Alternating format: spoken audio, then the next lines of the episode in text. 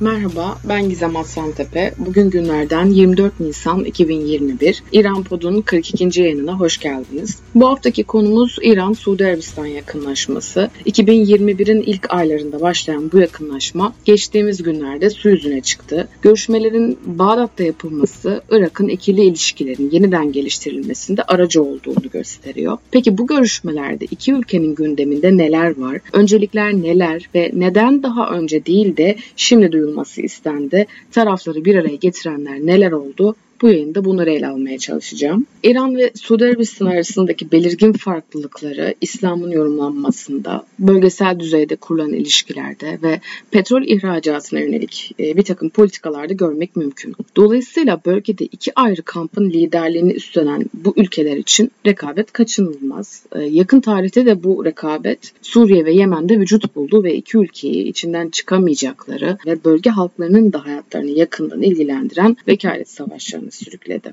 Esasen bu rekabetin kökeni İslam devrimine dayanmakta. İran'ın 12 İmam Şiiliğine karşın Suudi Arabistan'ın Vahavi inancını benimsemesi bölgede dini liderlik ve mezhepsel konularda da ikilik yarattı. Aynı zamanda devrim bölge ülkeler açısından da bir ilki teşkil ediyordu. Mutlak monarşiyle yönetilen Suud halkı için bu iyi bir örnek değildi. E, buna ek olarak İran'ın devrim ihracı politikası izlemesi, Levant'taki etkisini artırma çabaları ve son olarak başlattığı nükleer faaliyetler faaliyetler gittikçe Riyad'a endişelendirmeye başlamıştı.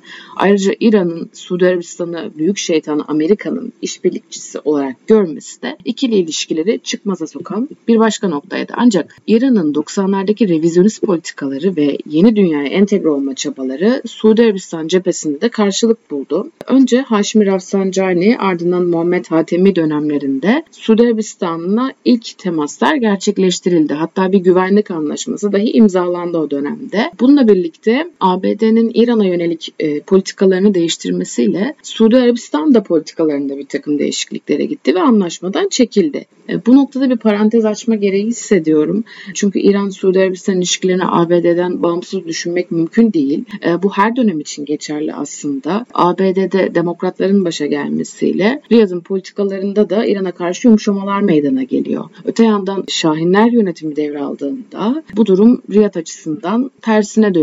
İki ülke arasındaki temel çatışma noktalarına dönecek olursak bunları Suudların Suriye'de Şii milislere ve Esad yönetimine karşı muhalifleri, Yemen'de Husiler veya Ensarullah hareketi olarak bilinen İran destekli güçlere karşı Yemen hükümetini desteklemesinden görebiliriz. Ayrıca Irak da her zaman iki ülkenin nüfuz alanına girmeye devam etti. Bunun yanında Suudi Arabistan'daki ve Bahreyn'deki Şiiler de Riyad için her zaman tehdit olarak görüldü. Bunun yanında Suudi Arabistan'daki ve Bahreyn'deki Şiiler de Riyad için her zaman bir tehdit olarak görüldü. E, bu rekabet ve iç savaşlarla gelen e, ilişkiler geçtiğimiz yıllarda Suudilerin İran'da rejim değişikliğine ve devrim muhafızları ordusu komutanlarına yönelik planlarının ortaya çıkması ve bunların Wikileaks'te yayınlanmasıyla iyice çıkmaza girdi. Son olarak 2016'da Suudi Arabistan'ın Şii din adamı Ayetullah Nemr Bakır Ennemr'in de aralarında bulunduğu 47 kişiyi terör suçlamasıyla idam etmesi ilişkilerin tamamen kopmasına neden oldu. Bu olay İran'da büyük tepkilere yol açtı. İran'daki üst düzey yetkililerden ve ayatullahlardan e, bir dizi açıklama, kınama, hatta tehditler geldi. İdamın ardından Suudi Arabistan ve Bahreyn'de Şii vatandaşlar protesto gösterilerinde bulundular. Yönetimler bu gösterileri sert bir şekilde bastırdı. E, aslında en ağır gösteriler de İran'da düzenlendi.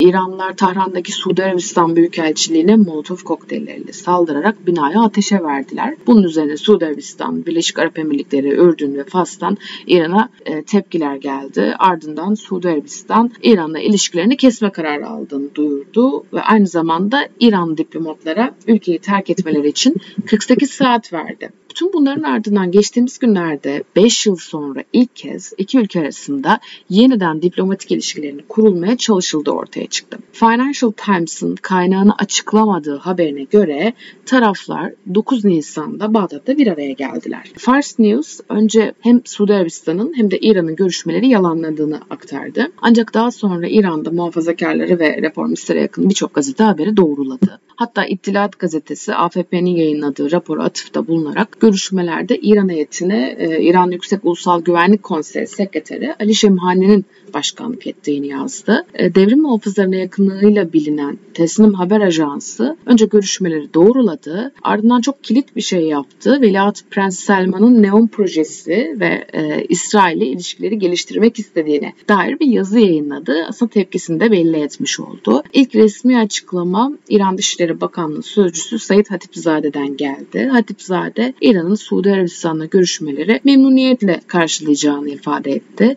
İki ülke arasında bölgesel konularda bir takım anlaşmazlıklar olduğunu ancak aynı zamanda Yemen'deki savaşın sona erdirilmesi gibi konularda işbirliği yapılması gerektiğini vurguladı. Ardından İran'ın Bağdat Büyükelçisi İreç Mescidi de görüşmeleri doğruladı ancak henüz bir ilerleme kaydedilmediğini belirtti. Mescidinin bu açıklamalarına yine devrim muhafızlarına yakın Cevan gazetesinde yer verildi. Görüşmelere dair önemli bir detay da Embej Medya'dan geldi ve devrim muhafızları ordusu Kudüs Güç Komutanı Kani'nin görüşmeler çerçevesinde Suudi İstihbarat Şefi Halit bin Ali El Humeydan ile bir araya geldiği iddia edildi. Aynı kaynak Financial Times'ın aksine görüşmelerin yeni olmadığını, tarafların Ocak ve Şubat aylarında da bir araya geldiğini ve bu görüşmelerin genel olarak güvenlik güçleri arasında gerçekleştiğini ekledi. Ayrıca Tahran'ın Husilerin Suudi Arabistan'a yönelik saldırılarını durdurmak için nüfuzunu kullanacağına söz verdiğini ve bunun karşılığında Riyad'ın da nükleer görüşmeleri desteklemesini istediğini aktardı ki bu çok önemli bir detay bence. ABD'nin ve AB'nin bölgesel müttefikleri nükleer meseleyi dahil etme çabalarını düşündüğümüzde daha anlamlı bir tablo çıkıyor ortaya. Bir de Suudi Arabistan'ın meseleye dahil olmak istediği ve İran'ın kontrolsüz bir güce evrilmesini istemediği bir gerçek. Ancak İranlı yetkililerin resmi açıklamalarında Riyad'ın bu meseleye dahil olmaması gerektiği e, geçmekte. Her halükarda e, Viyana'daki süreç Riyad'la yapılan görüşmeleri yakından ilgilendiriyor. Ancak İran'ın Riyad'ın doğrudan müzakerelere katılmasını e, kabul etmesi gibi bir şey çok zor şu an için. Bu arada Reuters'ın verdiği bilgilere göre Riyad ve Tahran arasındaki ikinci tur görüşmelerinde Nisan sonu veya Mayıs başı gibi yapılacağı bildirildi. Görüşmelere Riyad'ın penceresinden baktığımızda bu yakınlaşmaya zemin hazırlayan birçok mesele var. Bunlardan biri İstanbul Başkonsolosluğu'nda suikaste uğrayan gazeteci Cemal Kaşıkçı hakkında ABD'de yayınlanan rapor ve Biden yönetiminin Veliaht Prens Selman'a karşı aldığı tavır. Yine bu bağlamda Yemen'deki desteğini çekmesi, Riyad'a silah satışını askıya alması. Dolayısıyla Riyad'ın ABD'nin arkasındaki askeri gücünden, desteğinden yoksun olduğunu hissetmesi. İkinci olarak Muhammed Bin Selman'ın bölgede önemli müttefikleriyle ayrılıklar yaşaması. Örneğin Baye ile ciddi bir nüfuz mücadelesine girdiğini görüyoruz. Üçüncü olarak Yemen'de devam eden savaşın yıpratıcılığı ve esas olan da bu. Ve dördüncü olarak İran-ABD ilişkilerinde son dönemde meydana gelen